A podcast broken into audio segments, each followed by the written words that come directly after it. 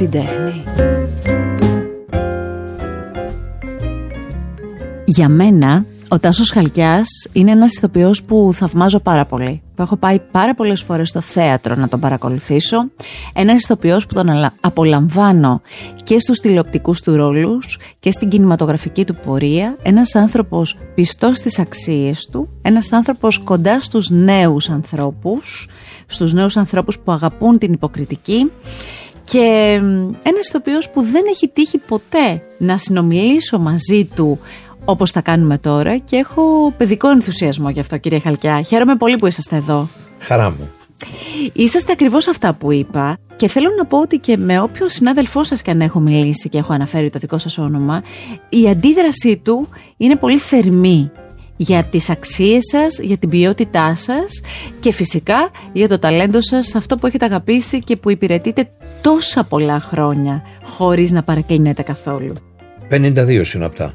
52, ε. Ναι, από το 1971 όπου πέρασα τις εξετάσεις της Δραματικής Σχολής του Εθνικού Θεάτρου και το κατόφλι της σχολής του που τότε ήταν στρατό Μενάνδρου στην πλάτη του παλαιού κτηρίου του Εθνικού Θεάτρου και το λέω αυτό γιατί αυτή η σχολή που ήταν στην Αδό Μενάνδρου, το ίδιο κτίριο, έβγαλε τον πρώτο της μαθητή το 1932 που ήταν ο Γρηγόρης Βαφιάς. Μάλιστα. Ε, από τότε ακολούθησαν πάρα πολύ βέβαια και ήταν μια αναπάντεχη στιγμή αυτή κάτι που δεν ήταν αναμενόμενο γιατί εγώ ήμουν ένας άνθρωπος, ένα παιδί το οποίο δεν ανακατευόταν ιδιαίτερος με το θέατρο και μάλιστα μέχρι τη στιγμή που πήγα στη δραματική σχολή δεν είχα δει καμία θεατρική παράσταση. Μισό λεπτό, έχω ερωτήσεις αυτό. Έχω μελετήσει αρκετά για εσά, η αλήθεια είναι, αλλά έχω ερωτήσεις να κάνω.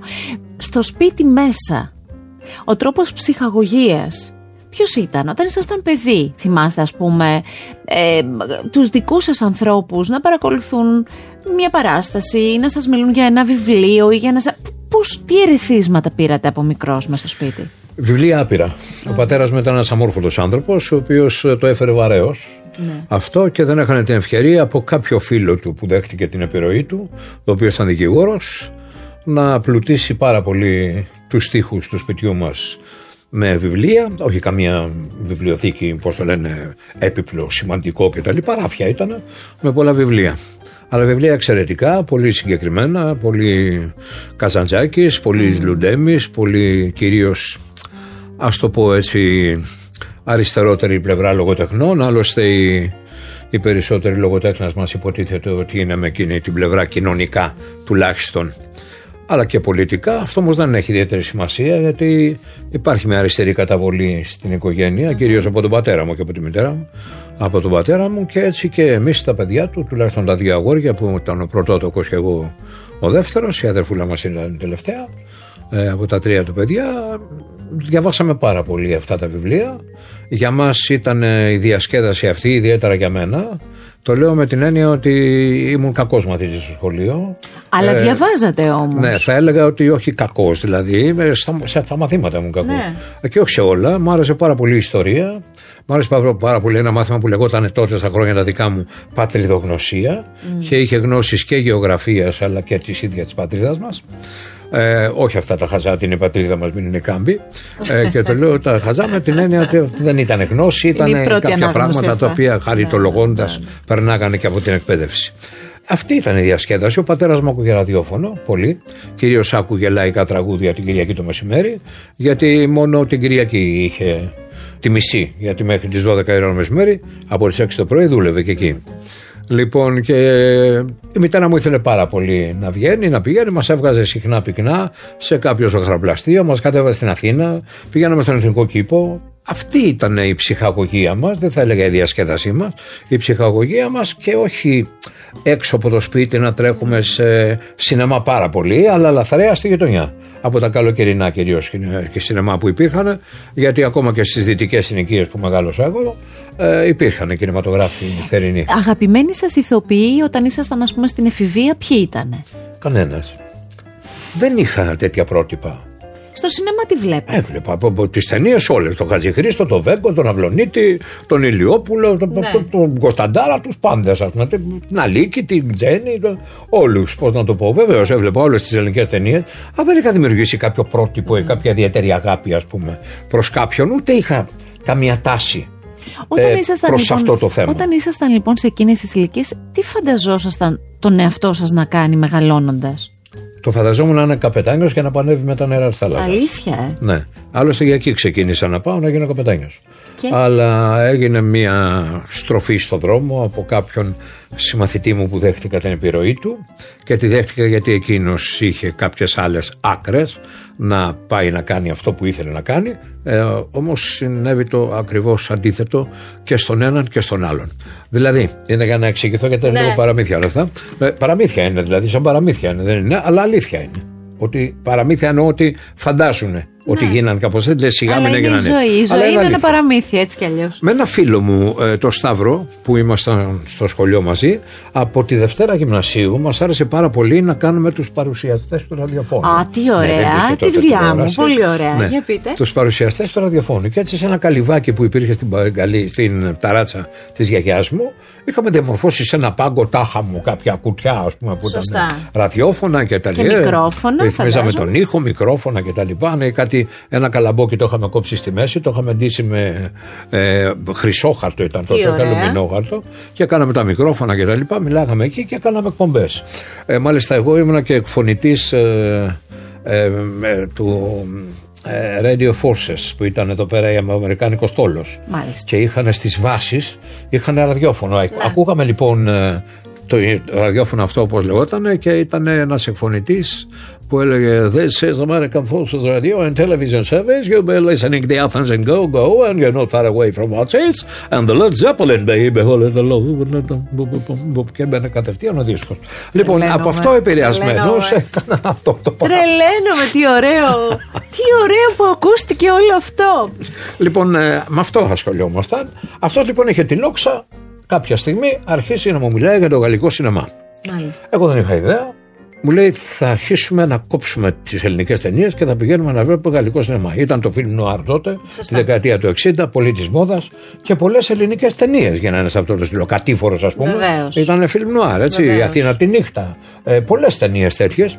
Ε, και έτσι άρχισε να μου μιλάει για το Λελούς, το Σαμπρόλ, το Γκοντάρ, το Ζαν Λουί Τρεντιγιάν και πολλούς, τον Ιβ Μοντάν και τα λοιπά που δεν ήταν μέσα στο βεληνεκές το δικό μου αυτά τα πράγματα. Ήμουν λίγο πιο αλητάκος. Προς άλλες ροπές είχα τέλος πάντων.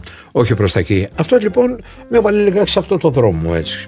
Και αυτός ο Σταύρος κάποια στιγμή μου λέει: Ξέρεις, εγώ θα πάω στο Παρίσι για να γίνω σκηνοθέτης σε μια ιδιωτική σχολή που λέγεται η ΔΕΚ και έχει βγάλει όλους αυτούς τους οποίους πήγαμε και είδαμε στο σινεμά.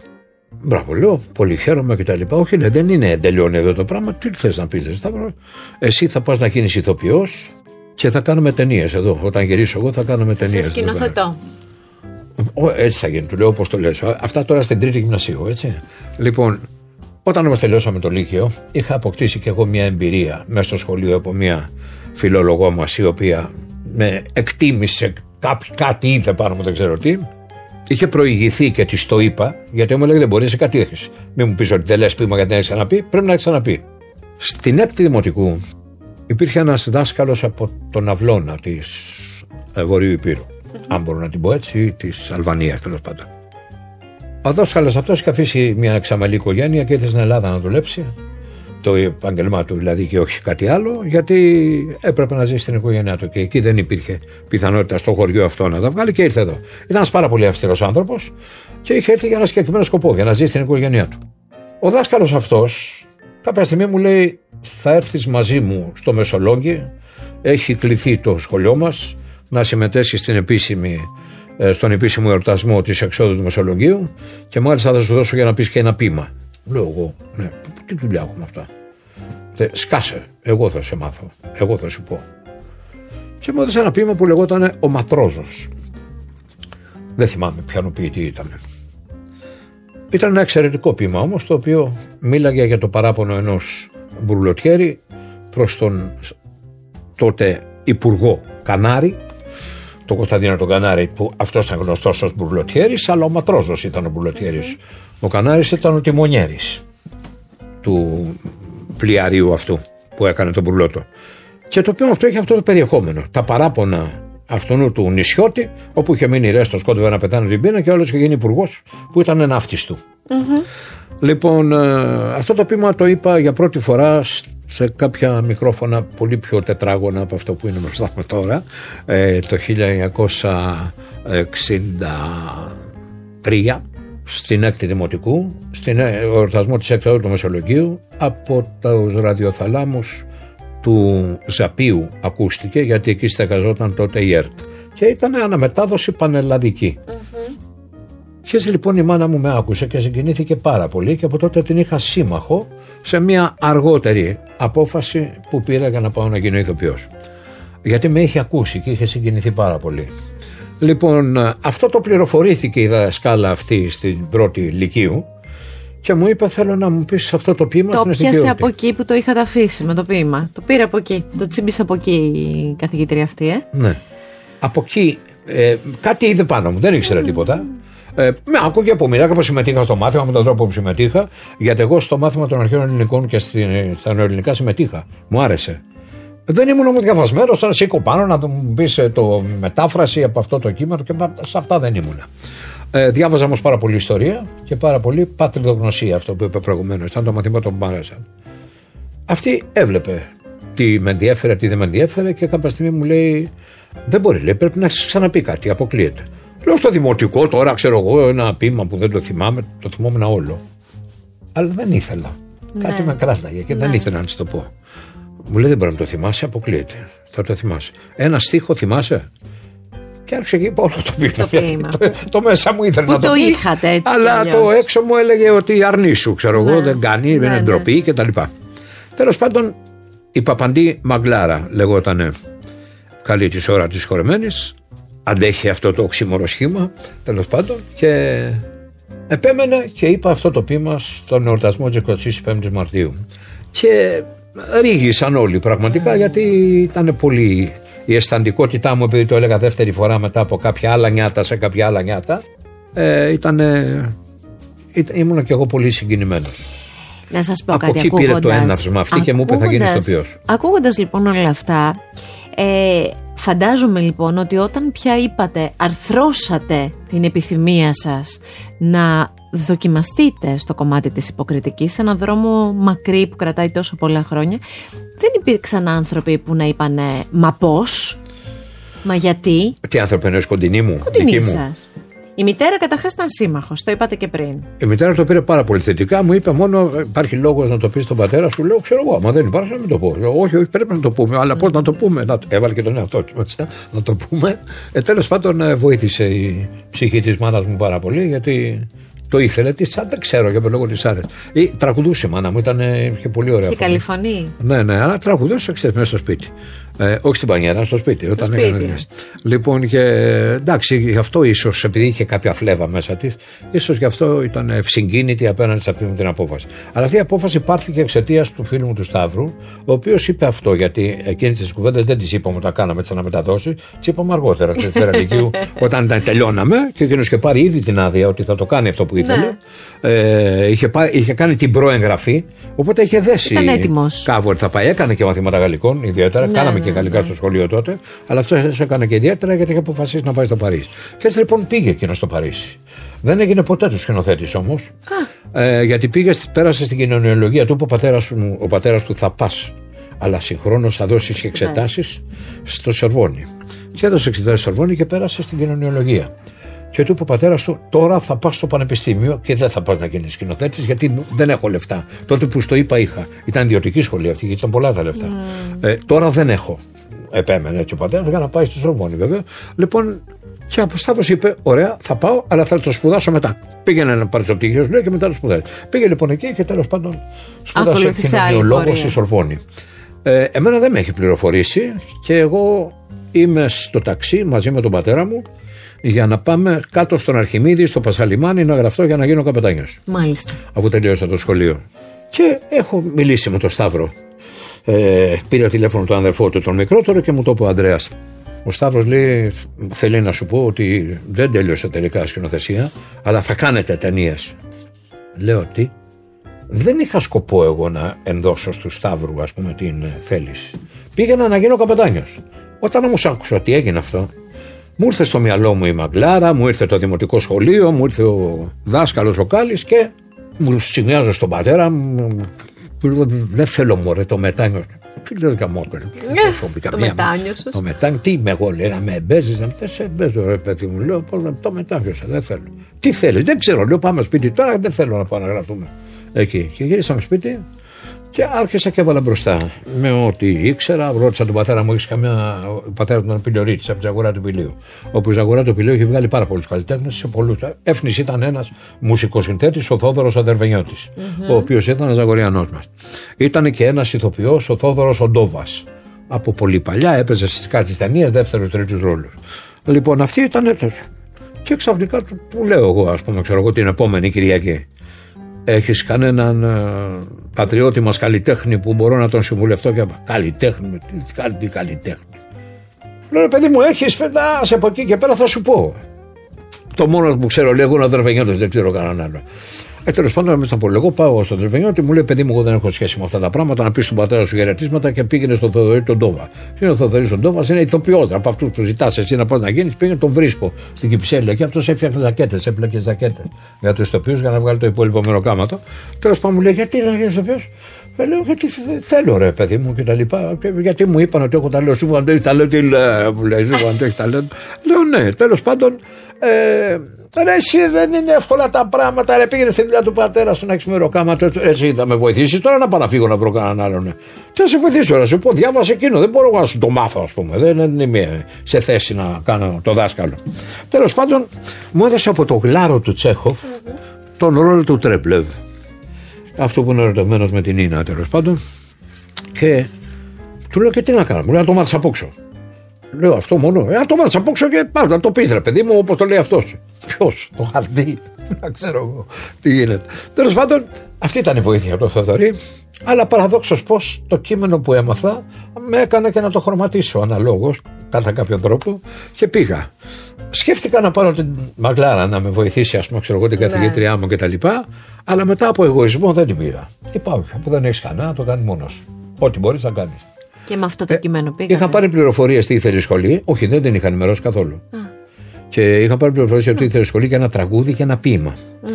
Από ποίηματα είχα, γιατί είχαμε πολλή ποιήση στο. στο και κάπου έτσι τυχαία κατέβασα τον καβάφι. Και μέσα εκεί είδα το ποίημα που το περισσότερο που δίνουν όλοι είναι αυτό, είναι η Ιθάκη. Mm-hmm. Εγώ όμως δεν είπα την Ιθάκη. Είπα τους Βαρβάρους, γιατί μου άρεσε πιο πολύ ε, το βρήκα πιο επαναστατικό, πιο, πιο δραστήριο, πιο ενεργητικό. Και είπα αυτό. Το άλλο μου ήταν πιο φιλοσοφικό και δεν πήγαινε. Η δική μου η τόλμη ήταν άλλου είδους. Τέλος πάντων είπα τους βάρβαρου. Ή τους βαρβάρους, όπως τέλος πάντων θέλει ο Καβάφης να το λένε. Ε, και από τραγούδι, επειδή μου είπαν να πεις ένα σοβαρό τραγούδι, τότε ήταν της μόδας πολύ του Χατζηδάκη του Μάνου το χάρτινο το φεγγαράκι και είπα αυτό. Είχα λοιπόν ένα μονόλογο, το χάρτινο το φεγγαράκι και αυτό. Μου είχε διαφύγει ε, της πληροφορίας ότι έπρεπε να έχω και ένα μονόλογο τραγωδίας.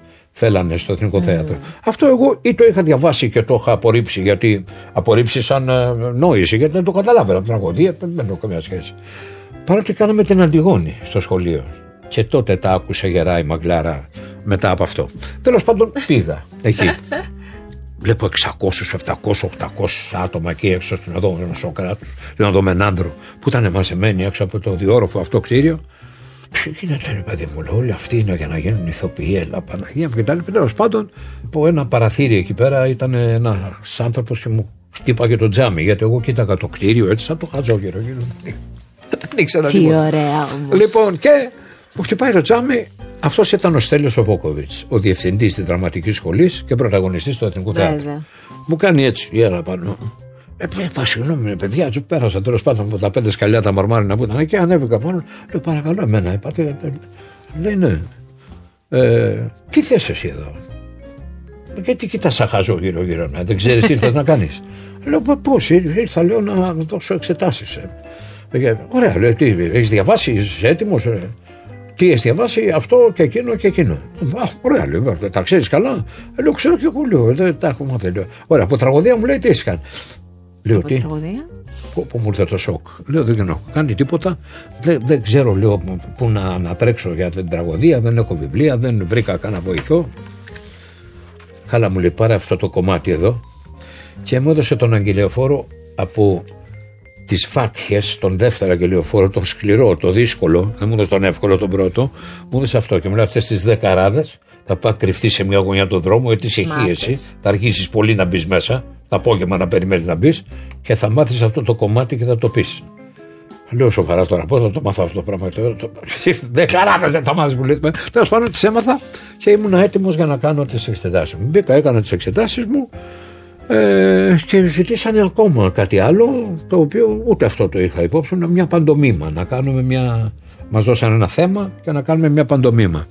Ε, και τέλος πάντων, εγώ δεν μπορούσα να σκεφτώ τίποτα, αλλά επειδή πήγαινα συχνά και ψώνιζα στον μπακάλικο που μου έστελνε η μάνα μου, λέω θα πω ότι πήγα να ψωνίσω και στον δρόμο μου πέσαν τα ψώνια. Και τα μαζεύω. Αυτό θα κάνω. Δεν έχω... Αυτό σκέφτηκα εκείνη την ώρα. Αυτό έκανα. Στο μεταξύ υποτίθεται ότι έπεσαν κάτω φακές ή στάρι ή κάτι τέτοιο. Και εγώ έκανα έτσι και Μαζεύατε ένα-ένα. Σφυράκι, σφυράκι και το έκανα με τη σακούλα και γελάσανε πάρα πολύ με αυτό το πράγμα τέλος πάντων. Δεν είναι τόσο ότι ήταν πετυχημένη η παντομήμα, όσο οι βλακίες που έκανα εγώ και τέλος πάντων διασκεδάσαν οι άνθρωποι ξεκίνησε η πορεία. Έτσι ακριβώς ξεκίνησε η πορεία. Ε, τώρα δεν ξέρω αν είναι σωστό να το αναφέρω, αλλά έδωσα εξετάσεις πολύ καλές. Κατά τη γνώμη των δασκάλων. Μα συγγνώμη, έχετε πολύ βραβευτεί ναι, μέσα και στο. Και μπήκα και από τους πρώτους. Ε, βέβαια. Και λοιπόν. κάθε χρόνο, από όσο γνωρίζω, παίρνατε βραβείο. Ναι, εντάξει, αλλά δεν είναι. Εντάξει, ήταν. Ναι, εντάξει. Και βγήκατε. Τότε με ήταν κάποια βραβεία που ήταν για τις κοπέλες, το βραβείο Λιλής Λουριώτη και το βραβείο ε, Φώτου Πολίτη που ήταν ε, ο πρώτο σκηνοθέτης του Εθνικού Θεάτρου που τον έδινε στα αγόρια. Ένα αγόρι και μία κοπέλα βγαίνανε πρώτη στη βαθμολογία. Τα πήρατε όλοι, σαρώσατε από όσο ε, γνωρίζω. ναι, τα πήρα στις εισαγωγικές, ε, στο δεύτερο και στο τρίτο Λοιπόν, έχω τις εξής ερωτήσεις. Καταρχάς, η αφήγησή σας ήταν αφήγηση που δεν ήθελα ούτε την ανάσα σας να χάσω. Θα σας ρωτήσω όμως δύο-τρία πράγματα πάνω σε αυτό. Αυτή ναι. την ιστορία, έτσι όπως μου την είπατε, στους μαθητές σας, τι λέτε; Την είπα μία φορά νομίζω στο, στο πρώτο πρώτο έτος, όχι στο πρώτο δεύτερο έτος γιατί ε, περάσανε δύο, τρεις τριετίες από τη σχολή. Στο Γιατί πρώτο έτος την είπα. Μετά είναι δεν την ξέρω. πηγή έμπνευσης για τους νέους ανθρώπους. Ε, δεν ξέρω κατά πόσο είναι για τα σημερινά παιδιά πηγή έμπνευσης κάτι τέτοιο. Γιατί είναι, καταρχήν τους είναι παντελώς άγνωστη μια σχέση ανάλογη με αυτή που είχα εγώ στο σπίτι μου. Να σας πω όμως κάτι θα μου επιτρέψετε Από πολλές ιστορίες που έχω ακούσει συναδέλφων σας διαφόρων ηλικιών, δηλαδή και της δικής σας γενιάς, αλλά και νεότερης γενιάς, ξέρετε κάτι, δεν είναι πολύ συνηθές ε, στα σπίτια μέσα να υπάρχουν ερεθίσματα καλλιτεχνικά. Πολλές φορές ακούς ιστορίες παιδιών που είχαν μηδέν ερέθισμα και όχι μόνο, ήταν και πολύ, πολλά τα κολλήματα που συναντούσαν. Μα μηδέν ερέθισμα είχα και εγώ. Δεν Αυτό θέλω να πω ότι και που περνάνε τα χρόνια μην νομίζετε ότι πάντα είναι ε, γόνιμο το έδαφος μέσα στην οικογένεια. Όχι, για να γίνει κανείς καλλιτέχνης ποτέ δεν είναι γόνιμο το έδαφος. Πάντα μόνο... υπάρχει το τι άλλο θα κάνει στη δουλειά. Και η αντίρρηση από το κυρίως από τον πατέρα, ο οποίος τέλος πάντων υποτίθεται ότι είναι είναι αυτό που κάνει ένα επάγγελμα. Ναι. Κάποτε ήταν ο άρχον του σπιτιού, εκείνος έφερε τα λεφτά μου. Τώρα δουλεύουν και οι δύο. Αλλάζει. Είναι διαφορετικά τα πράγματα. Υπάρχει μια άλλη σχέση στην οικογένεια και μια άλλη νοοτροπία. Και ε, τίνει να μην υπάρχει και η οικογένεια στο μέλλον. Όταν, μεγάλη κουβέντα. Όταν α, βλέπετε κάποιον, τώρα πάω εκεί γιατί ήταν πολύ ωραία όλα αυτά που μου είπατε. Όταν βλέπετε νεαρούς ε, ηθοποιούς στο ξεκίνημά τους αμέσως μετά τη σχολή ή και στη σχολή που εσείς έχετε άμεση επαφή γιατί έχετε δημιουργήσει τις συνθήκες αυτές να έρχονται οι άνθρωποι κοντά σας και να μαθαίνουν. Ε, καταλαβαίνετε το ταλέντο. Αυτό που κατάλαβαν οι άλλοι σε εσάς. Το, αυτό που είπατε, από το πρώτο ποίημα μέχρι και τις πρώτες αναγνώσεις και την παντομήμα που δεν το είχες έτοιμο, αλλά έχεις ταλέντο. Εγώ είχα ε, αναπτύξει στη σχολή μου τις μεθόδους που έμαθα κι εγώ. Ε, Βεβαίως, ε, εγώ είχα τελειώσει τη σχολή πριν από 40 χρόνια, αλλά μετά από 40 χρόνια οι ίδιες μέθοδοι, κατά την άποψή μου, ήταν πάρα πολύ σημαντικές και δεν ήταν καθόλου Μία από τις μεθόδους αυτές ήταν να αναγνωρίζω την προσωπικότητα αλλά και το ταλέντο των μαθητών μου, ε, καταγράφοντας οι ίδιοι ένα αρκετά πυκνό, περίπου 100 λέξεις, 120 λέξεις, βιογραφικό τους σημείωμα. Δηλαδή, πού ζουν, πώς ζουν, ποιοι είναι οι γονείς τους, πώς πήραν την απόφαση να έρθουν να γίνουν θεατρίνοι. Αυτό το γράφανε, μου το διαβάζανε. ε, όταν τους ζήταγα μετά να μου το πούν απόξω. Γιατί ήθελα να. Και ποτέ το ξέρω, θα το μάθεις. Την άλλη εβδομάδα θα το έχεις μάθει. Θα το μάθεις απόξω αυτό, σαν να ήταν ένας Και θα έρθει να μου το πεις. Από το ότι το γράφανε και μετά μου το λέγανε προφορικά, έβγαινε ένα πολύ μεγάλο συμπέρασμα ναι. και για την προσωπικότητα των παιδιών και για το ταλέντο τους στον προφορικό λόγο μετά. Έτσι μάθαινα τους μαθητές μου. Κυρία Χαλκιά, ταλέντο ή πολλή δουλειά; Τι από τα δύο αν υπήρχε αυτή, αν έπρεπε μετά από τα, όλη σας την πορεία να πείτε ταλέντο ή πολλή δουλειά; Καλά, εγώ έχω βγάλει και ε, ε, τέτοιο, πώς το λένε, ε, μπροσουρίτσα για το τι ακριβώς είναι ο ηθοποιός. Γιατί όποιον και να ρωτήσεις, θα το πω. Το ταλέντο είναι προπόθεση για να εργαστείς πάνω σε αυτό. Άρα η δουλειά έρχεται μετά από αυτό. Mm.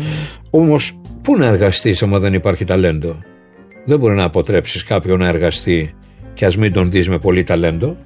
Θα δεις την πορεία εάν η δουλειά του τον καταφέρει να μας αναδείξει το ταλέντο του που πιθανόν κάποιο θα έχει τη στιγμή που ήρθε εδώ μόνος του, αυτού του γιατί τον έσπρωξε κάποιος γιατί κανείς δεν σπρώχνει κάποιον να γίνει καλλιτέχνης. Ε, η ψυχή του το σπρώχνει. Πώς; Η ψυχή του το Η ψυχή του. Είναι κάτι το αποφασίζεις εσύ. Άρα η ευθύνη είναι κατά δική σου. Λοιπόν, ε, το ταλέντο θεωρώ ότι είναι προπόθεση. Η εργασία έρχεται για να στηρίξει το ταλέντο, να το ενεργοποιήσει, να το καναλιζάρει, γιατί χρειάζεται κάποια κανάλια να το βάλει στην αρχή mm-hmm. και όχι να τα αφήσει ανεξέλεγκτο. Δηλαδή, τι εννοώ ανεξέλεγκτο; Ανεξέλεγκτο ταλέντο ήταν ο Κώστας ο Χατζηχρήστος έτσι, ο οποίος έφευγε πάρα πολλές από το κείμενο, πολλές φορές, δεν τον ενδιαφέρε το κείμενο, έλεγε τα δικά του, όμως κανένας σκηνοθέτης δεν τον σταμάτησε ποτέ και μέσα σε μια ολόκληρη ταινία κρατήσανε χιλιάδες πράγματα που είπε ο ίδιος από μόνος του, χωρίς να είναι ναι. κείμενο του αυτού. Γιατί το ταλέντο του ε, ήταν παραπάνω από το σενάριο το κινηματογραφικό. Στο θέατρο δεν τον είχα δει ποτέ και δεν ήξερα τι έκανε. Ήταν ο Θανάσης ο ένα ε, αστήρευτο ταλέντο, το οποίο ήταν και δραματικό ταλέντο, όχι μόνο κομικό. Και θα έλεγα ότι ο Θανάσιο Βέγκος δεν ήταν φυσικομικό. Δεν ήταν με την ένα λάμα τη εμφανίση mm. του γελάω. Όπως μπορεί να γέλαγες, ας πούμε, ξέρω εγώ, με τον Ηλιόπουλο όταν έκανε. Δεν είναι, παιδιά, τι λέτε τώρα. Ξέρω εγώ, δεν κορυδεύω, το ναι, ναι, εννοώ ναι, για τον Τίνο. Ήταν σπουδαίος και είχαμε και συνεργαστεί κιόλας. Λοιπόν, ε, εγώ λοιπόν με τα χρόνια νομίζω ότι έβγαλα ένα συμπέρασμα για το τι είναι ηθοποιός για να μου ρωτήσεις τα παιδιά, τι είναι, γιατί θες να γίνεις ηθοποιός, τι είναι ο ηθοποιός, ξέρεις, δεν είναι σε θέση να σου πούνε. Ε, τι είναι, το καταλαβαίνω. Και εμένα με ρωτούσες όταν πήγες σχολή, δεν θα μπορούσα να σου πω είναι αυτό. Λοιπόν, τώρα θα σου έλεγα ότι ο ηθοποιός ασχολείται τρεις με τα λεγόμενα συναισθήματα. Είναι παραγωγός, επεξεργαστής και έμπορος συναισθημάτων. Αν μπορεί κανείς να τα ταξινομήσει, μπορεί να τα βάλει κάτω και να δει ότι αυτό ακριβώς είναι ο ηθοποιός. Η ρόλη τι είναι, κούφια λόγια τα οποία πρέπει εσύ να τους δώσεις ζωή. Έτσι. Λοιπόν, είναι λίγοι οι σκηνοθέτες που γνωρίζουν υποκριτική για να σε βοηθήσουν να βρεις το δρόμο για το ρόλο. Λίγοι. Οι περισσότεροι είναι σκηνοθέτες τεχνικού μέρους και τεχνικού χαρακτήρα για να στήσω μια πολύ ωραία παράσταση, δεν ξέρω τι, το τι ακριβώς σημαίνει πολύ ωραία, είναι κάτι που παίρνει πολύ νερό, είναι μια παράσταση τέλος πάντων και είναι εφεύρεση του 20ου αιώνα. Ο σκηνοθέτης για το θέατρο είναι εφεύρεση του 20ου αιώνα, δεν υπήρχε. Τα ίδια έλεγε και ο κύριος Μπέζος. Ε, Ακριβώς αυτό έλεγε. Είχε αναλύσει για, για το κομμάτι της σκηνοθεσίας πόσο χρήσιμη είναι, πόσο ωραίο είναι να είναι ένας καλός ναι. σκηνοθέτης, αλλά ότι αυτό είναι κάτι πολύ πρόσφατο στην πορεία. Ναι, γιατί ε, ε, θέατρο υπάρχει εδώ και. Ε, αυτό, αυτό πολλές χιλιάδες χρόνια. Δεν είναι μόνο 2.500 χρόνια των αρχαίων τραγικών η εμφάνιση και μετά.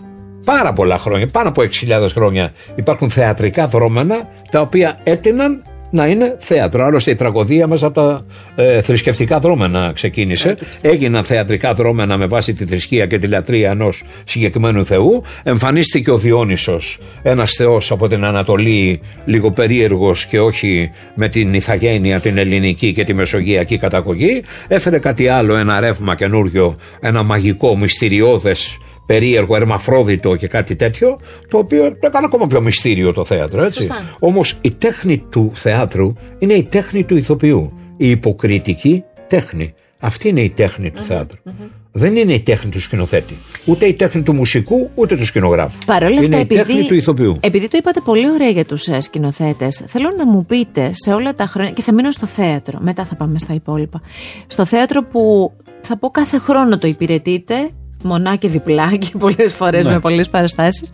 Θέλω να μου πείτε αν υπήρξαν σκηνοθέτες που πραγματικά νιώσατε είτε ε, ε, της δικής σας φουρνιάς θα πω, είτε και νεότεροι πια, που υπήρξαν δίπλα σας και νιώσατε την καθοδήγηση του σκηνοθέτη, δώσατε και πήρατε, έγινε μια ζήμωση μαζί τους. Απολύτως. Ε, Βεβαίως υπήρξαν και μπορώ να πω ακριβώς που εγώ Ναι. ένιωσα ότι σταμάτησαν, τελειώσανε αυτοί οι σκηνοθέτες. Γιατί είναι πολλά τα χρόνια που έχω πάνω μου.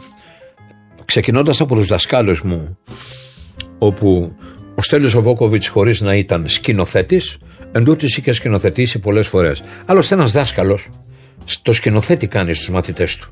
Δηλαδή σπουδάζει την υποκριτική του ρόλου, αλλά τους τοποθετεί και σε ένα κάθεσμα, σε ένα καναπέ, από κάπου μπαίνει ένας άλλος. Σκηνοθετεί Ναι, μια ναι. σκηνούλα, Σωστό, έτσι. σωστό. Δηλαδή μπαίνουμε στο νόημα της σκηνοθεσίας. Σκηνοθεσίας. Όχι της τροχονομίας πάνω στη σκηνή. Της σκηνοθεσίας. Δηλαδή, τι μπαίνει από εκεί αυτός. Μπαίνει από εκεί γιατί είναι στην κουζίνα. Και εμείς έχουμε τοποθετήσει σκηνογραφικά την κουζίνα εκεί. Τι έκανε στην κουζίνα, μαγείρευε. Και ξαφνικά λέμε, τι λέτε εσείς; Και από εκεί πρέπει να το πει, να ακουστεί η φωνή του off και από εκεί να μπει. Να μπει. Λοιπόν, αυτό αν δεν το προσέξουμε, θα μπει από οπουδήποτε άλλος. Δεν είναι λάθος. Λέω ένα χαζό παράδειγμα, απλό παράδειγμα, για να καταλάβουμε τι συμβαίνει.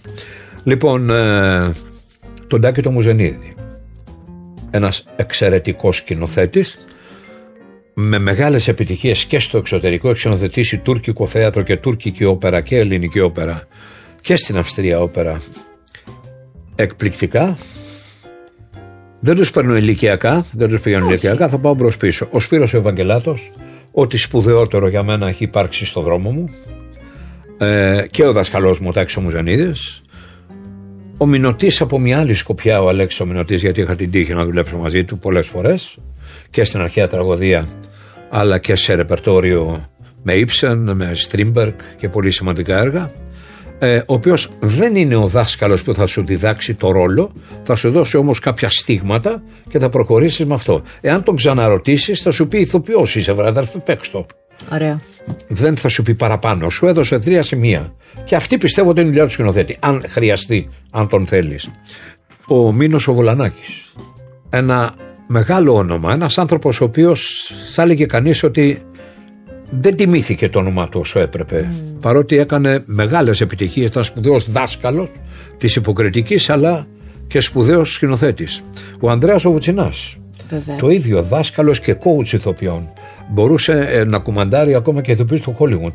Ναι. Δηλαδή πήγε εκεί και δήλε- δούλεψε στο Hollywood το αποδεκτότατος και με όλους. πολύ ισχυρό μισθό.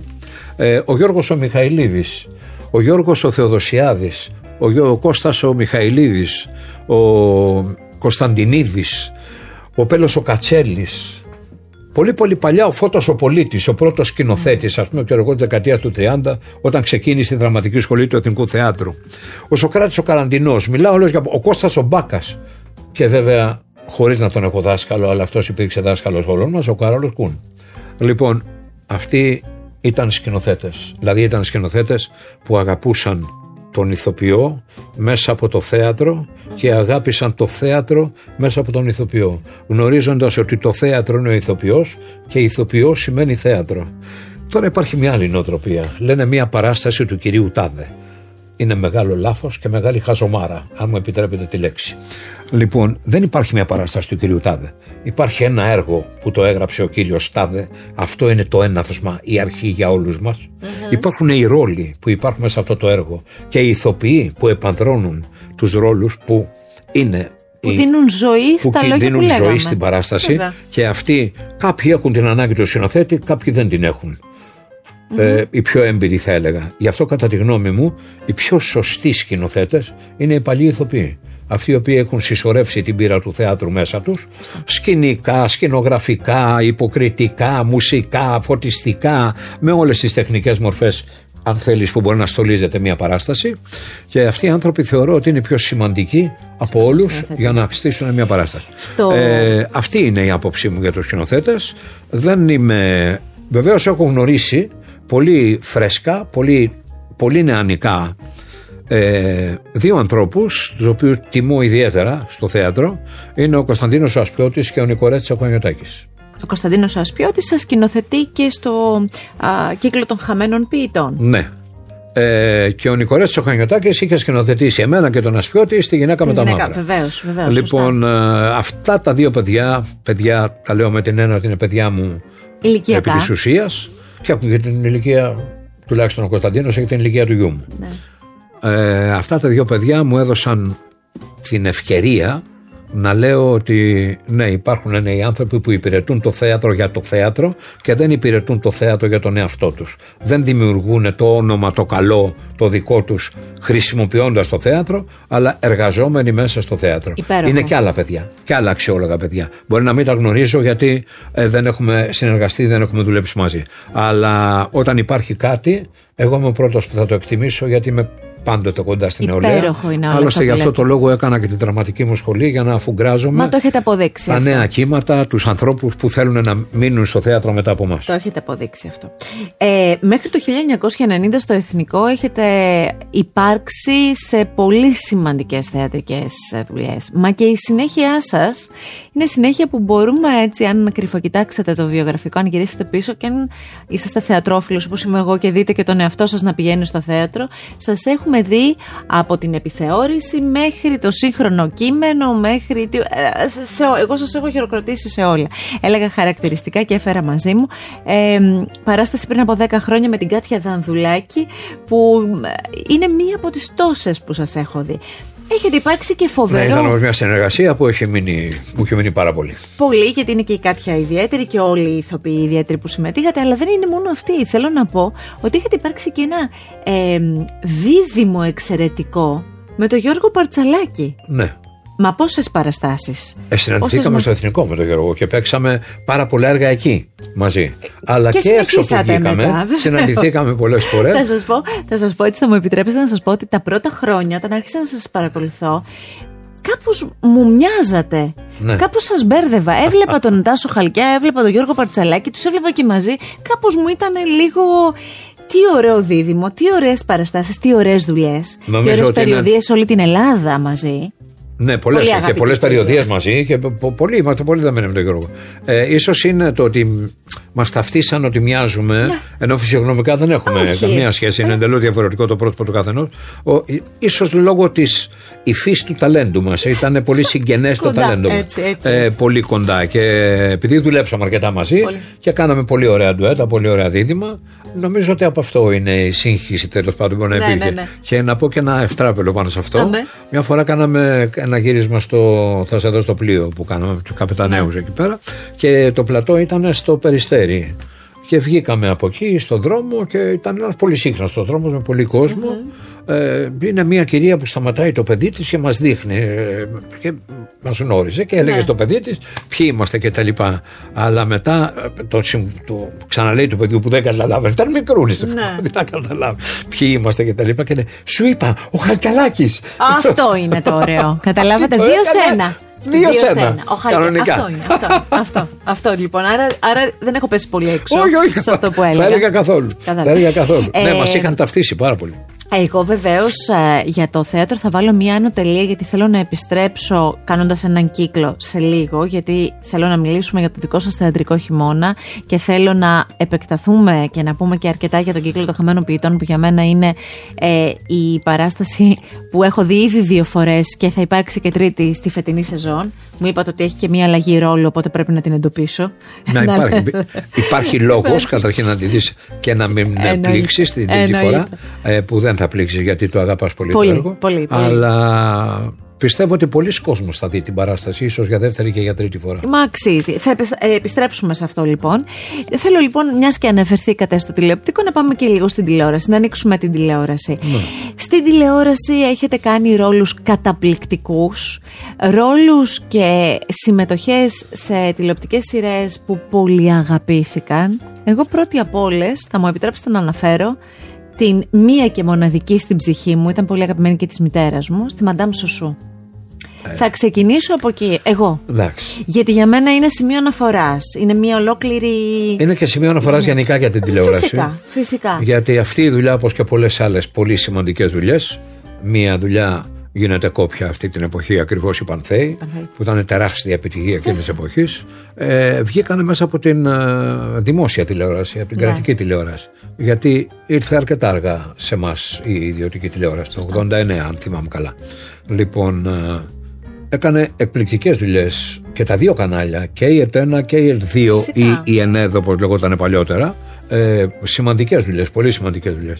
Η Μαντάμ Σουσού ήταν μία από αυτές, γιατί ήταν πάρα πολύ τυχερές και καλή της ώρα της ε, Μαρίας Ψαθά, η οποία έφυγε από κοντά μας. Ε, μένει η Λένα, η οποία θα συνεχίσει το έργο της, η κόρη της και είναι σημαντικό αυτό. Τότε ήταν ενθουσιασμένες οι δύο αυτές κυρίες για την διανομή που έγινε, για τους ανθρώπους που πήραν στα χέρια τους. Ε, δικαίως, κυρία Χαλκιά. Ναι, δηλαδή δικαίως ήταν, ήταν ενθουσιασμένε. Και, ένας, και τότε ήταν ένας και ένας, και ας γυρίσουμε τώρα πια, 2023, να κρυφοκοιτάξουμε και να πούμε τι κάστη είναι αυτό και τι ωραίο. Και θα, θα μου επιτρέψετε να σας πω ότι διανύουμε και μία περίοδο που εδώ και λίγα χρόνια που η κρατική τηλεόραση ξανακάνει πάρα πολύ ωραίες δουλειές. Και πολύ. χαίρομαι ιδιαίτερα γι' αυτό. Τα τελευταία τέσσερα χρόνια πολύ καλές δουλειές. Πολύ καλές δουλειές. Και ήταν εξαιρετική δουλειά γιατί πέτυχε και μία παραγωγή που την αγκάλιασε με μεγάλη αγάπη και μεγάλη στοργή και έχτισε μια ολόκληρη συνοικία, τη συνοικία του Μπίθουλα. Την έχτισε κυριολεκτικά και ήταν χτισμένο μέσα στο πλατό. Αυτό ήταν με, με, Το έχω στα μάτια μου. Μέχρι μπετά υπήρχαν Παιδιά κάτω για να δείξουν πραγματικά ας πούμε, ότι δεν υπήρχαν ούτε καν μοσαϊκά παρά κάποια μπετά που άμα τα τριβε και πολύ ναι. έβγαινε το χώμα από κάτω. Ναι, ναι. Ε, ήταν πάρα πολύ εξαιρετική όλη η δουλειά. Από τον Γιώργο το Θεοδοσιάδη, τον πρώτο σκηνοθέτη που την ανέλαβε ε, και το πρώτο cast. Και μετά ανέλαβε ο Θανάσης ο Παπαγεωργίου, ο οποίος έπαιζε και τον Παναγιωτάκη. Δηλαδή το μεγαλύτερο μέρος το έβγαλε ο Θανάσης. Που είναι από τους πολύ αγαπημένους Η Άννα ήταν εξαιρετική. Ήταν κάτι που το ποθούσε πολλά χρόνια, ήθελε πάρα πολύ να το κάνει. Θυμόταν τη Μαρίκα την Κρεβατά που ήταν η πρώτη που είχε κάνει τη Μαντάμ Σουσού. Ε, λένε παλιότερα ότι την είχε κάνει και η Νέζερα, αλλά δεν, εγώ δεν το είχα δει αυτό. Ε, μάλλον στο θέατρο το έκανε, δεν ξέρω πώς.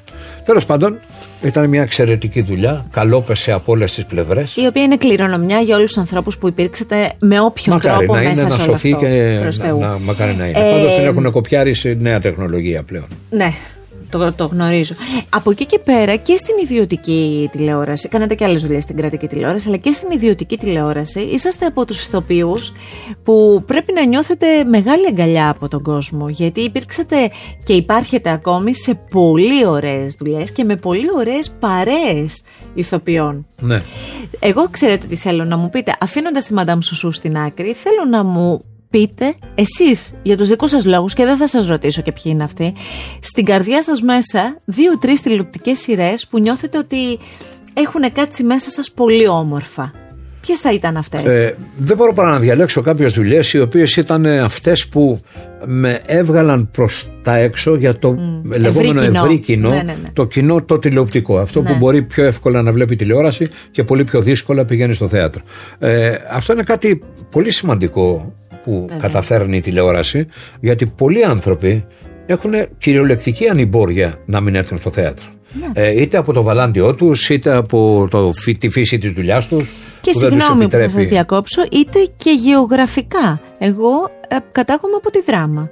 Οι, ναι, ναι. οι άνθρωποι στη δράμα περιμένουν την περιοδία σας.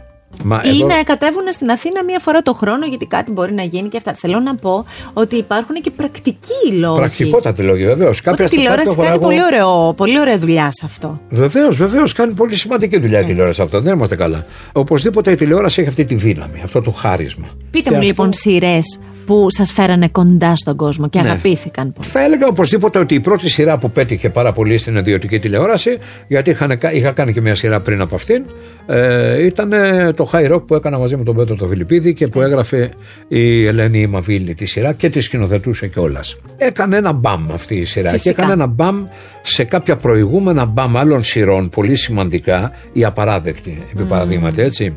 Οι Τρισχάρητε που ήταν την ίδια εποχή και δίνανε δύο μπαμ μαζί, ναι, μαζί κάποιο ήταν. τρόπο. Έτσι. Έτσι, έτσι. Λοιπόν, ε, και κάποιες άλλες πολύ πετυχημένες σειρές που υπήρχαν εκείνη την εποχή. Μεταξύ αυτών έσκασε πρόσωπο και το High Rock. Ναι. Λοιπόν, ε, δεν μπορώ να μην την θυμάμαι και να μην την κατατάξω στην πρώτη μεγάλη επιτυχία, η οποία πραγματικά μου έφερε κάποιες περίεργες συμπεριφορές ε, στο δρόμο όταν περπατούσα που δεν Σας βρήκε απροετοίμαστο επί της ουσίας. Ε, ναι, Ενώ είχατε τόσα χρόνια δουλειάς. Ακριβώς γι' αυτό, επειδή δεν ήμουν κανένα πιτσιρίκι και είχα κάποια χρόνια στην πλάτη μου και σαν mm. άνθρωπος, αλλά και σαν συνείδηση και σαν ρεπερτόριο ναι. που υπήρχε μες στο Εθνικό Θέατρο, ας πούμε, ξέρω εγώ, και δεν, δεν καταλάβαινα, πώς έγινε τώρα από ένα απλό πράγμα το οποίο αφορά ένα ελληνικό ας πούμε, θέμα και δεν είναι ο Ήψεν ή δεν είναι ο Τσέχοφ και δεν είναι ο Εσκύλος. Τι γίνεται τώρα ναι. ξαφνικά, ας πούμε, και τα, η σύγχρονη πένα έχει τόση δύναμη. Αλλά δεν είχε η πένα τη δύναμη, την είχε η εικόνα. Η εικόνα την οποία συνειδητοποίησα αργότερα. Λοιπόν, ε, ομολογώ ότι ήμουν απροετοίμαστος για την δημοσιότητα, την τηλεοπτική και ίσως να μην το διαχειρίστηκα και καλά, δεν έκανα κακό σε κανέναν. Ακόμα και η εσφαλιάρα που έφαγα στην πλάτη, ας πούμε, από ανθρώπους που αγαπήθηκα γιατί τους άρεσε ο ρόλος που έκανα. Ε, δεν ούτε παρεξηγήθηκα ούτε ναι. έκανα κάτι κτλ. Αλλά δεν τη χρησιμοποίησα ιδιαίτερως. Γιατί δεν με ενδιαφέρε. Εντάξει, ήμουνα και στην ηλικία όριμος. Ήμουν και αρκετά χορτασμένος μετά από 14 χρόνια στο Εθνικό Θέατρο. Δεν είχα Ήταν πολύ το χειροκρότημα, λόγο κύριε Χαλκιά, μέχρι να, να τρελαθώ. Δεν είχα λόγο έτσι. κανένα.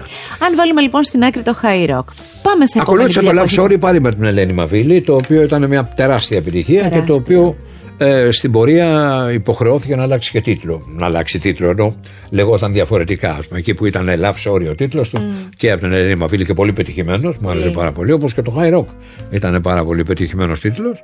Ε, άρχισα να το λένε ο Σάκη ο Ιδραυλικό. Αλήθεια. Λεγόταν έτσι. ήταν μια μεγάλη επιτυχία. Θεωρώ ότι ήταν ένας κοινωνικότατος ρόλος, γιατί ήταν ένας ρόλος ο οποίος έφερε ένα από τα επαγγέλματα τα οποία θεωρούνται κάπως ε, φτηνιάρικα, δεν ξέρω τι κτλ. Αλλά αν αναλογιστεί κανείς ότι άμα πάθει καμιά ζημιά στο μπάνιο του μπορεί να πνιγεί σε κάποια υγρά τα οποία δεν είναι και ιδιαίτερος προσιτά, ε, θα καταλάβαινε ίσως ότι είναι ένας πολύ χρήσιμος άνθρωπος. Εγώ νομίζω ότι αγαπήθηκε πάρα πολύ ο κλάδος μέσα από αυτό το, από ναι, αυτό το ναι. ρόλο. Και δηλαδή, δεν το συζητώ. Αγαπήθηκα ιδιαίτερα από το ίδιο το σώμα των Είμαι σίγουρη. Είμαι σίγουρη. Με έκαναν και επίτιμο πρόεδρο του Πανελληνίου. Και φαντάζομαι ότι και πάρα πολλοί που είχαν το όνομα Θανάσης και κάνανε αυτή τη δουλειά γίνανε σάκης με, με τα βαΐων και κλάδων. Και, και πάρα πολλοί βάλανε τον τίτλο του μαγαζιού τους ως σάκης, είτε λέγονταν Θανάσης είτε όχι. Έτσι, έτσι όπως το λέτε. Όπως το λέτε. Ε, ήταν μεγάλη επιτυχία αυτή, πολύ μεγάλη επιτυχία και ήταν η δεύτερη κατά σειρά η οποία πια εντάξει με προχώρησε πάρα πολύ στον κόσμο. Είχα δικαίωμα γλώσσας πλέον να μιλήσω με τους θεατρόνιδε σε επίπεδο πρωταγωνιστή. Μπορούσα να διεκδικήσω ένα έργο που θέλω να κάνω εγώ. Ενώ τότε περίμενα την πρόταση. Μέχρι τότε. Αυτό είναι το τεράστιο καλό που μπορεί να σου κάνει η τηλεόραση. Έτσι. Μπορείς να διεκδικήσεις και από το θέατρο πράγματα τα οποία μέχρι κάποια στιγμή δεν μπορείς. Στην σημερινή εποχή που συμμετέχετε σε σειρές και που καταρχάς το κάνετε με την ίδια, με τον ίδιο ενθουσιασμό το το κάνατε ας πούμε 20 χρόνια πριν. Α, ναι, ούτε λόγο.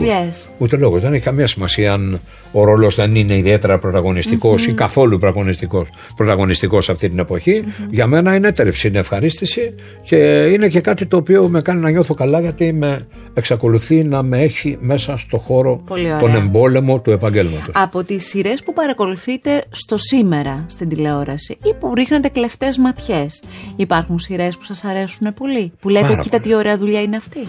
Πάρα πάρα πολύ, πάρα πολύ, πάρα πολύ. Την τελευταία, την, ε, από τις τελευταίες σειρές, τη σειρά που ζήλεψα πάρα πολύ, είχα την τύχη να συμμετέχω με μια πολύ μικρή συμμετοχή σε αυτήν και ήταν οι Μέλισσες. Μου άρεσε πάρα πολύ αυτή η σειρά και θεματολογικά και από το cast των ηθοποιών που ήταν ένας και ένας και ένας. Γνώρισα νέους συναδέλφους που δεν τους γνώριζα ε, και δεν ήταν πισίρικα χθεσινά, ήταν αρκετά χρόνια στη δουλειά.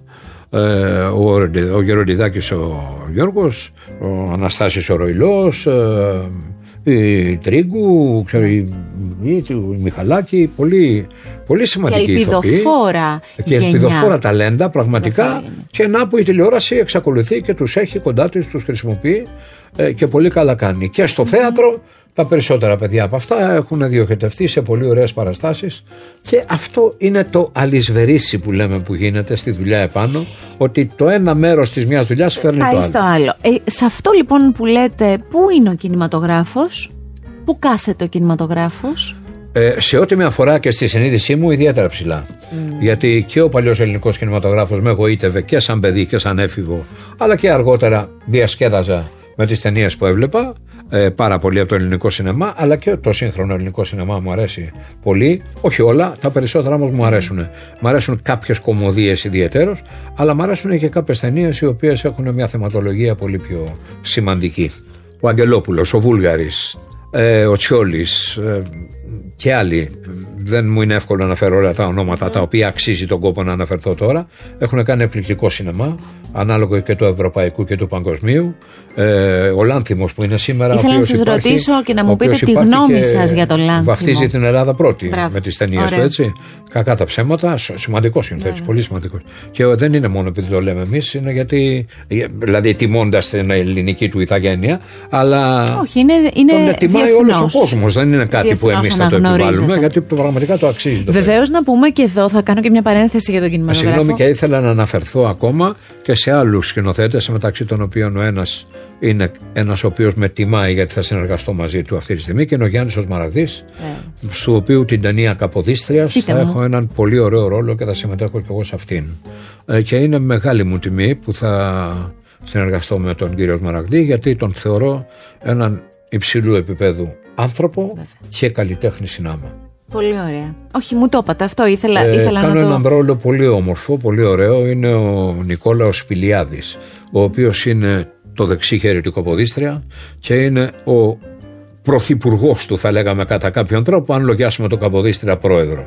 Πρόεδρος της κυβέρνησης ναι. είναι έτσι κι αλλιώς, αλλά λεγόταν κυβερνήτης εκείνη την εποχή. Πότε θα βγει αυτή η ταινία στους κινηματογράφους, Αυτή η ταινία θα ξεκινήσει γυρίσματα μέσα του Νοέμβρη Τώρα. και θα ολοκληρωθεί περί τα τέλη του Φλεβάρι.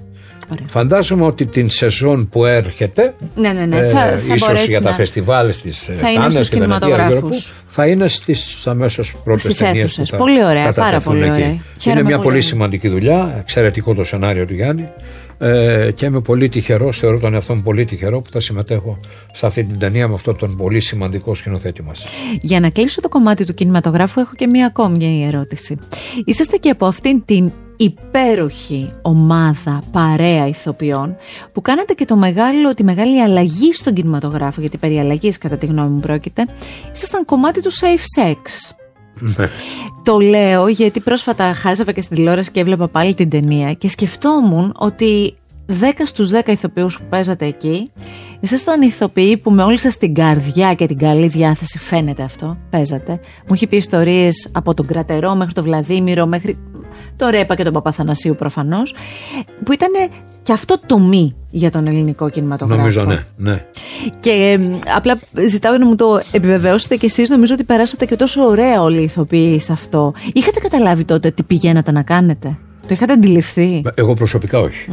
Ε, όχι γιατί ήταν και πολύ λίγη η εμπειρία μου από τον κινηματογράφο και βεβαίως ε, Έγινε όπως κάναμε τηλεόραση με τον Μιχάλη και με τον Θανάση, με τον ίδιο τρόπο έγινε, έγινε και η ταινία. Ναι, ναι, λοιπόν, και αυτό ήταν κάτι το οποίο δεν με ξένησε ιδιαίτερος. Αλλά το ότι οι ταινίες των παιδιών θα κάνανε τόσο μεγάλη επιτυχία, το κινηματογραφικό κοινό πλέον και όχι το τηλεοπτικό, έτσι. Ναι. Ένα μέρος του τηλεοπτικού μπορεί να ακολούθησε και στις αίθουσες. Σίγουρα. Αλλά άλλο είναι να πηγαίνεις σε μια αίθουσα, να πληρώνεις το εισιτήριό σου και άλλο να κάθεσαι στο σαλόνι σου. Γνωρίζουμε ότι αυτή είναι μεγάλη διαφορά. Λοιπόν, την πρώτη φορά που θα δείτε τον κύκλο των χαμένων ποιητών, αν δεν το έχετε κάνει μέχρι τώρα, πράγμα περίεργο γιατί ήταν ένα κατάμεστο θέατρο πραγματικά καθημερινά, θα πείτε.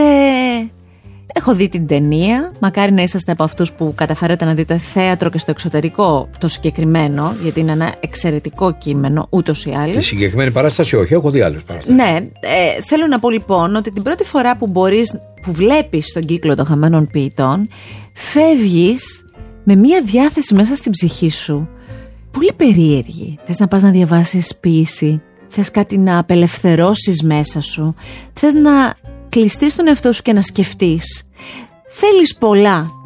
Δεν ξέρω τι περιμένετε εσείς από τον κύκλο των χαμένων ποιητών, δεν ξέρω ποια είναι τα πρώτα πολλά σχόλια που έχετε δεχτεί, αλλά αν σας ζητούσα να μου πείτε δύο φράσεις για αυτό που συμβαίνει στο σανίδι εκείνο που το πατάτε γνωστοί και αγαπημένοι ηθοποιοί μιας γενιάς και πολλά νέα παιδιά με φοβερό ταλέντο. Τι θα μου λέγατε για αυτή την παράσταση, εσείς τώρα πια; Ε, δεν μπορεί παρά να μεταφέρω την προσωπική μου εμπειρία, δηλαδή αυτό που εγώ εισέπραξα μέσα από την παράσταση αυτή και τη διαδικασία της προετοιμασίας της, αλλά και τη διαδικασία της προβολής της προς το κοινό Σωστά. που την σχέση αυτή που δημιουργείται και είναι μια μυστηριώδης και μαγική σχέση ανάμεσα στην πλατεία και στον ηθοποιό πάνω στη σκηνή. Ένας κωμικός ηθοποιός όταν βγει στη σκηνή, μόλις πετάξει το αστείο του, θα έχει αμέσως ένα, μια απόδειξη του λόγου για τον οποίο βρίσκεται πάνω στη σκηνή. Είτε ο κόσμος θα γελάσει τρανταχτά, δυνατά, πηγαία, είτε θα χαχανίσει, οπότε θα δυσαρεστηθεί ο κωμικός, αλλά θα προβληματιστεί γιατί έγινε αυτό και που, γιατί δεν πέτυχε το αστείο μου, είτε ο ηθοποιός που παίζει δράμα, που παίζει σκληρά πάνω στη σκηνή, δεν έχει από πού να πιαστεί από δάφτο. Με τον καιρό έμαθα ότι και αυτός έχει κάτι.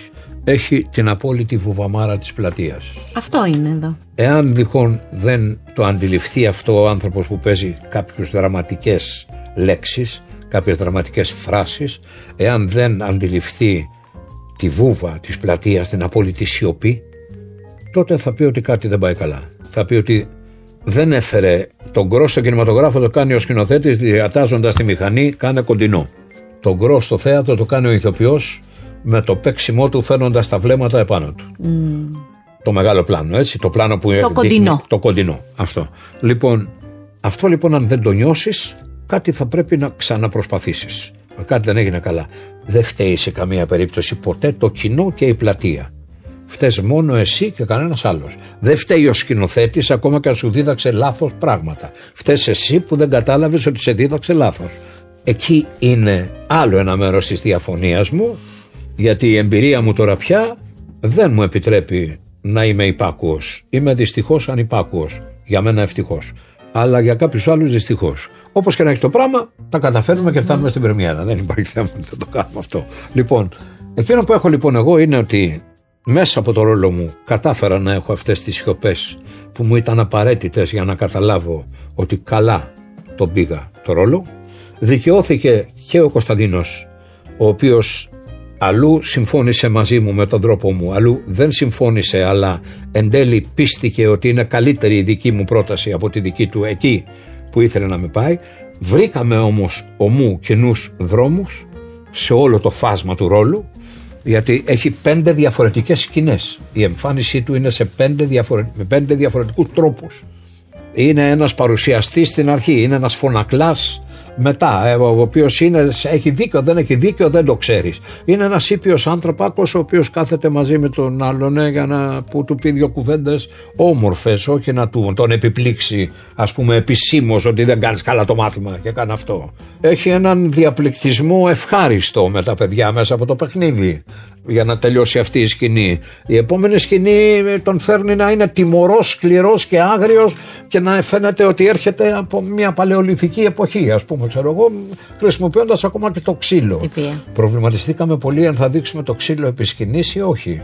Επέμενα όχι. Δεν κάνει να δείξουμε το ξύλο. Όχι για μένα, που και εμένα θα μου καλάσετε την πορεία. Αυτός ο ρόλος, λοιπόν, όπως έχετε καταλάβει, ε, μέσα από αυτό, έτσι κι αλλιώς τον αγαπάτε τον Τάσο Χαλκιά, θα πάθετε και να. Θα πείτε, Ωχ, είναι αυτός ο συντηρητικός. Είναι ο διευθυντής ο συντηρητικός που το ξέρετε έτσι κι αλλιώς και από Ναι. την ταινία.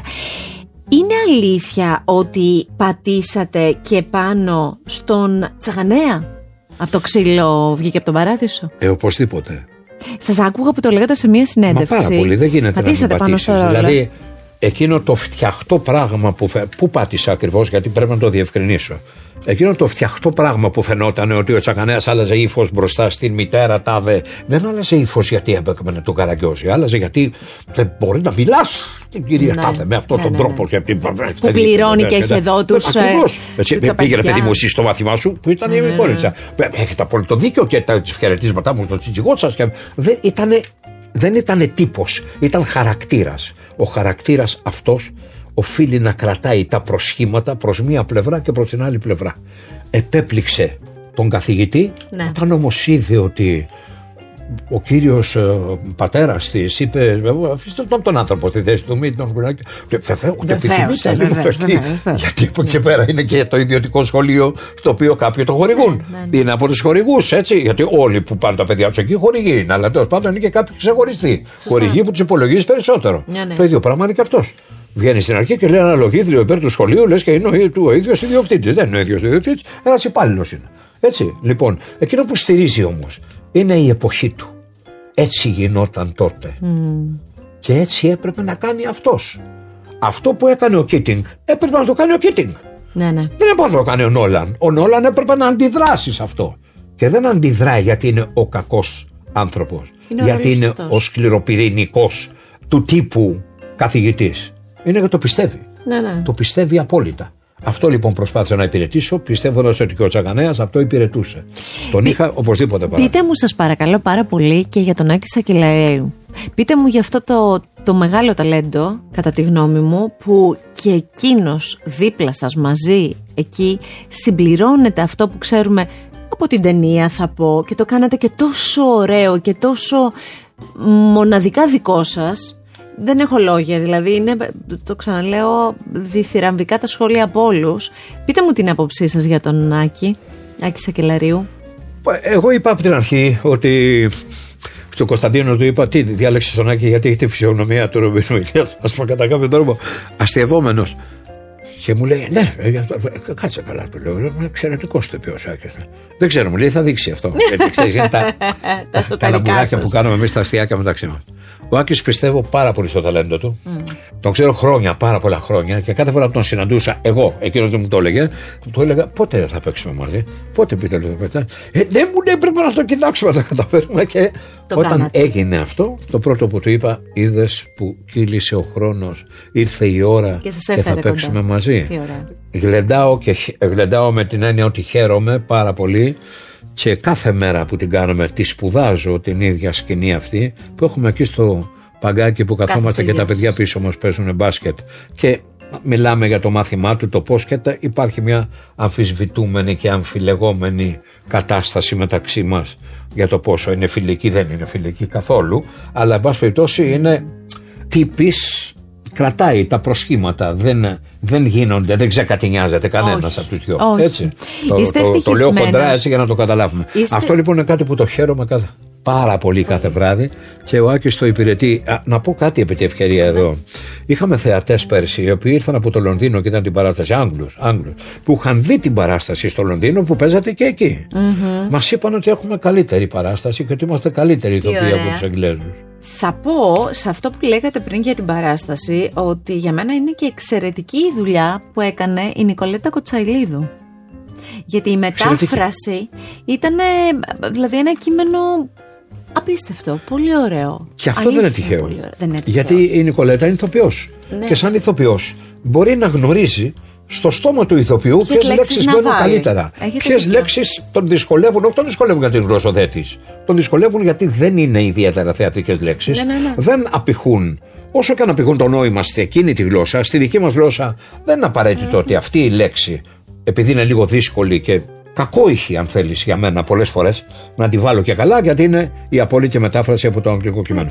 Όχι, η Νικολέτα έκανε μετάφραση για τους ηθοποιού και την έκανε επειδή ήταν εργνώση της γιατί είναι ηθοποιός η ίδια. Έχει μεγάλη σημασία στο θέατρο και σε άλλους τομείς του θέατρου να δουλεύουν άνθρωποι που είναι ηθοποιοί. Να το γνωρίζουν. Γιατί όλοι στο θέατρο δουλεύουν για τους ηθοποιούς. Όχι δουλεύουν για την ετούλη των ηθοποιών. Δουλεύουν για τους ηθοποιούς για να βοηθήσουν τους ηθοποιούς να αναδείξουν ακόμα να περισσότερο το έργο αυτό. και το ρόλο. Σωστά.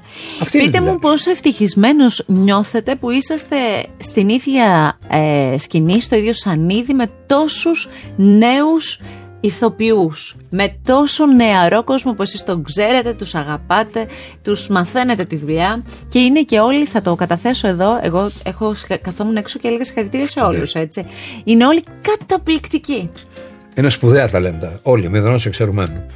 Και η αντικατάσταση που έχουμε είναι σπουδαίος ο Πάνος που ήρθε τώρα να αντικαταστήσει στο Σταύρο.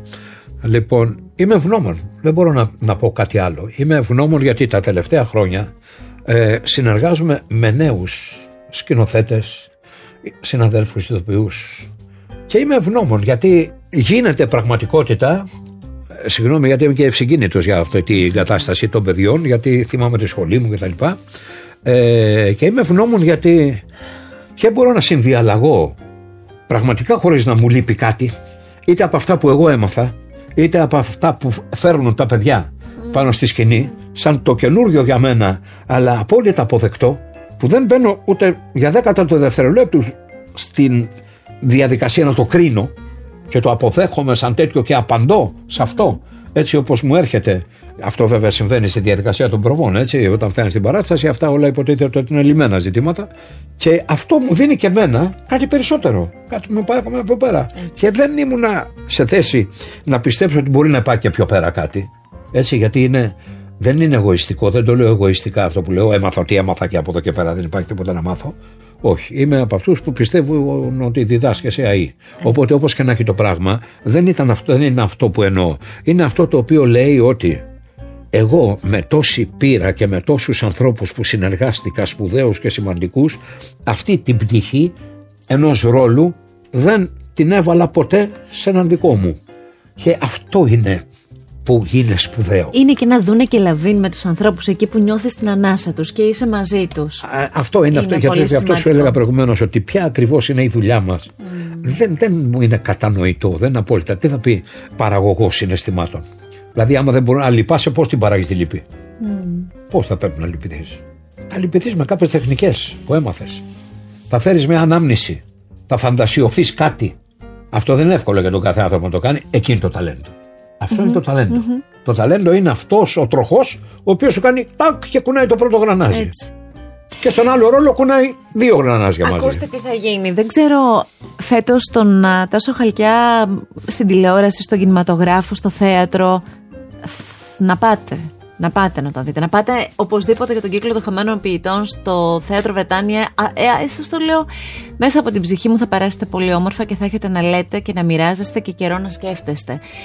Κύριε Χαλκιά, ολοκληρώνοντας τη συνάντησή μας, θέλω να σας ευχαριστήσω για κάτι πολύ σημαντικό. Μου επιτρέψατε να σας καταλάβω και λίγο να επιβεβαιώσω αυτό που είχα μέσα μου, ότι είστε ένας πάρα πολύ ωραίος άνθρωπος, με πολύ συνέστημα Ευχαριστώ πάρα και με μία πορεία με φοβερή αξιοπρέπεια και κοντά στους νέους ανθρώπους.